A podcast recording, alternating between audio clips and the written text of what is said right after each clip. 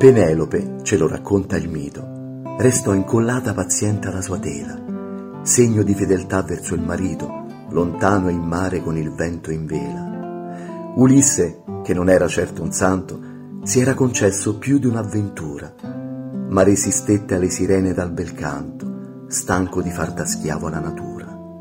Forse comprese che la libertà non sta dove ci portano gli istinti, più navigava più era fermo là, ostaggio dei suoi inconsci labirinti.